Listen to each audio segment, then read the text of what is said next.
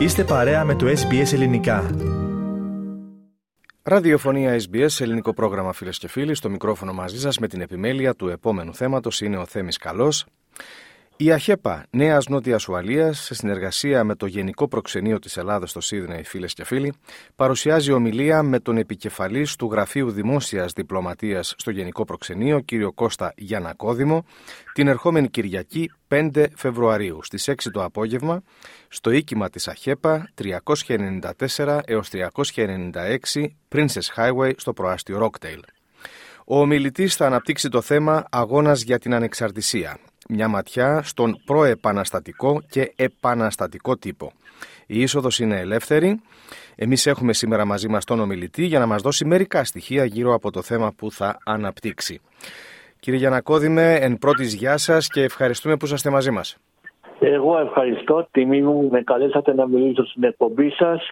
Καλησπέρα σας, εσάς και στους ακροατές σας. Ο τύπος λοιπόν, κύριε Γιανακόδημε, κατά βάση εφημερίδες δηλαδή εκείνη την εποχή, πριν το 1821 αλλά και μετά στα χρόνια της Επανάστασης. Γενικά μιλώντας, εσείς πώς προσεγγίζετε το θέμα; Κοιτάξτε, όπως είπατε και εσείς, εφημερίδες και μόνο υπήρχαν τότε και περισσότερο τα αποκαλούσαν περιοδικά. Έχει σημασία τόσο ο προεπαναστατικός τύπος, τόσο βεβαίως και ο επαναστατικός τύπος και θα επιχειρήσω να κάνω μια καταγραφή αυτών των εντύπων και να αναδείξω τη σημασία τους γιατί οπωσδήποτε είχαν σημασία για, το επαναστατικό κίνημα. Κύριε Γιανακώδη, το περιεχόμενο, η ύλη, πώς είναι πριν την Επανάσταση και πώς διαμορφώνεται μετά την εκδήλωση της Επανάστασης που είναι μάλιστα σε εξέλιξη και οι μάχες; Το περιεχόμενο διαφοροποιείται ριζικά στον προεπαναστατικό τύπο και στον επαναστατικό τύπο αργότερα γιατί πριν την επανάσταση έχουμε έντυπα που προβάλλουν ειδήσεις γενικού περιεχομένου θα λέγαμε ειδήσεις από το χώρο της φιλολογίας φιλολογικές ειδήσεις και ειδήσεις από το χώρο των επιστημονικών ανακαλύψεων και επιτευγμάτων της εποχής. Αυτά ήταν τα οποία προβάλλονταν στον προ, προεπαναστατικό τύπο, εκτός Ελλάδος βεβαίως, γιατί μέσα στον ελλαδικό χώρο και στα Βαλκάνια γενικότερα δεν κυκλοφορούσαν έντυπα λόγω των Οθωμανών, ε, οι οποίοι φοβόντουσαν την κυκλοφορία εντύπων. Με το κέφαμα της Επανάστασης τυπώνονται εφημερίδες στον ελλαδικό χώρο, ξεκινώντας από την Καλαμάτα, όπου οι η, η, η, θεματολογία τους είναι βασικά ειδήσεις γύρω από τα γεγονότα του αγώνα. Πώς ε, εξελίσσονται οι μάχες, σε ποιο σημείο βρίσκεται ο αγώνας κτλ. Να ρωτήσουμε ποιες ήταν οι κυριότερες εφημερίδες της εποχής και πού κυκλοφορούσαν, πού εκδίδονταν ακριβέστερα. Η πρώτη εφημερίδα που τυπώνεται με το κέντρο της Επανάστασης είναι η Salping η ελληνική, η ελληνική σάλπιγγα, η οποία τυπώνεται στην Καλαμάτα, στην Καλαμάτα, σε τυπογραφείο, σε πιεστήριο που φέρνει μαζί του ο Δημήτριος Υψηλάντης. Ε, στη συνέχεια εμφανίζονται στην ε, Ετωλοκαλανία και Ρούμελη εφημερίδες όπως ο, ο Αρχελός, η Ετολική, η εφημερίδα του Γαλαξιδίου κτλ. Και με το πέρασμα του χρόνου Βεβαίως ε, πολλαπλασιάζονται, όχι δραματικά, αλλά τυπώνονται και άλλες εφημερίδες.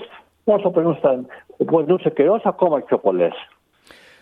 Γνωρίζουμε κύριε Γιανακώδη ότι ακόμα και μέσα στους κόλπους της Επανάστασης υπήρχαν διχογνωμίες και διαφωνίες ενίοτε πήραν και τη μορφή του εμφυλίου.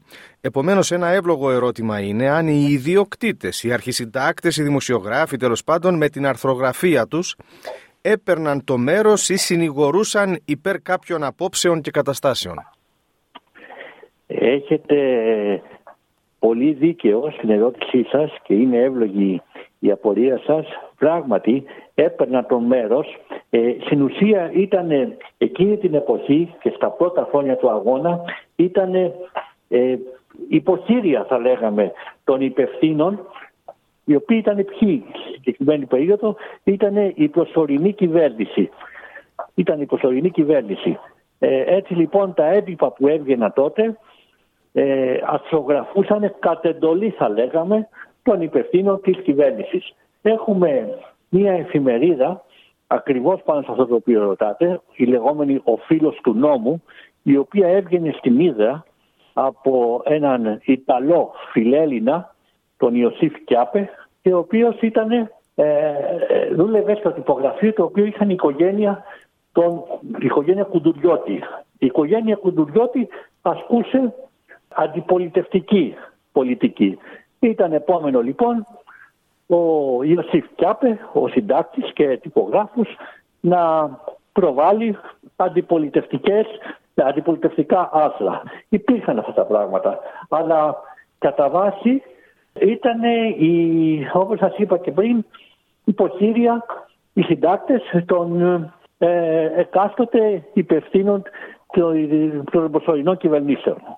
Δεν θέλουμε να εξαντλήσουμε εδώ το θέμα, γιατί η ουσία είναι να έρθει και ο κόσμος να σας ακούσει. Αλλά έτσι, ολοκληρώνοντας και συνοψίζοντας, πόσο σημαντικός ήταν εν τέλει ο ρόλος του τύπου υπέρ του ξεσηκωμού του γένους, αλλά αν θέλετε και υπέρ της αίσιας έκβασης του ανεξαρτησιακού αγώνα, αν μπορεί να διατυπωθεί έτσι. Ναι, βεβαίως ήταν σημαντικός αφενός γιατί στο βαθμό που μπορούσε να διανεμηθεί και να αναγνωστεί σύμφωνα με τις συνθήκες της εποχής εκείνης αυτά δεν ήταν δεδομένα όπως σήμερα Βεβαίως είναι σημαντικό γιατί μπορούσαν να μαθαίνει, να μαθαίνει η κοινή γνώμη τότε ε, σε ποιο σημείο βρίσκεται ο αγώνας από τη μια. Από την άλλη ε, ήταν σημαντικό γιατί πολλές φορές οι συντάκτες φρόντιζαν να υπερβάλλουν τα γεγονότα και πολλές φορές ακόμα και με ψευδείς ειδήσει να προβάλλουν ότι ο αγώνας του ξεσηκωμού είναι σε μια καλή πορεία θέλοντας με αυτόν τον τρόπο να ανυψώσουν το ηθικό του κόσμου. Οπότε και μόνο με αυτή την έννοια είχε ιδιαίτερη σημασία. Οι, ε, οι εφημερίδες, τα έντυπα είχαν ιδιαίτερη σημασία για την ε, εποχή. Και με αυτά κύριε Γιανακόδημε θα ολοκληρώσουμε την συζήτησή μας. Σας ευχαριστούμε πάρα πολύ που βρήκατε χρόνο να μας μιλήσετε και, ευχόμαστε, και ευχόμαστε καλή επιτυχία στην εκδήλωση της Κυριακής. Σας ευχαριστώ πολύ. Σας ευχαριστώ που με καλέσατε. Ευχαριστώ.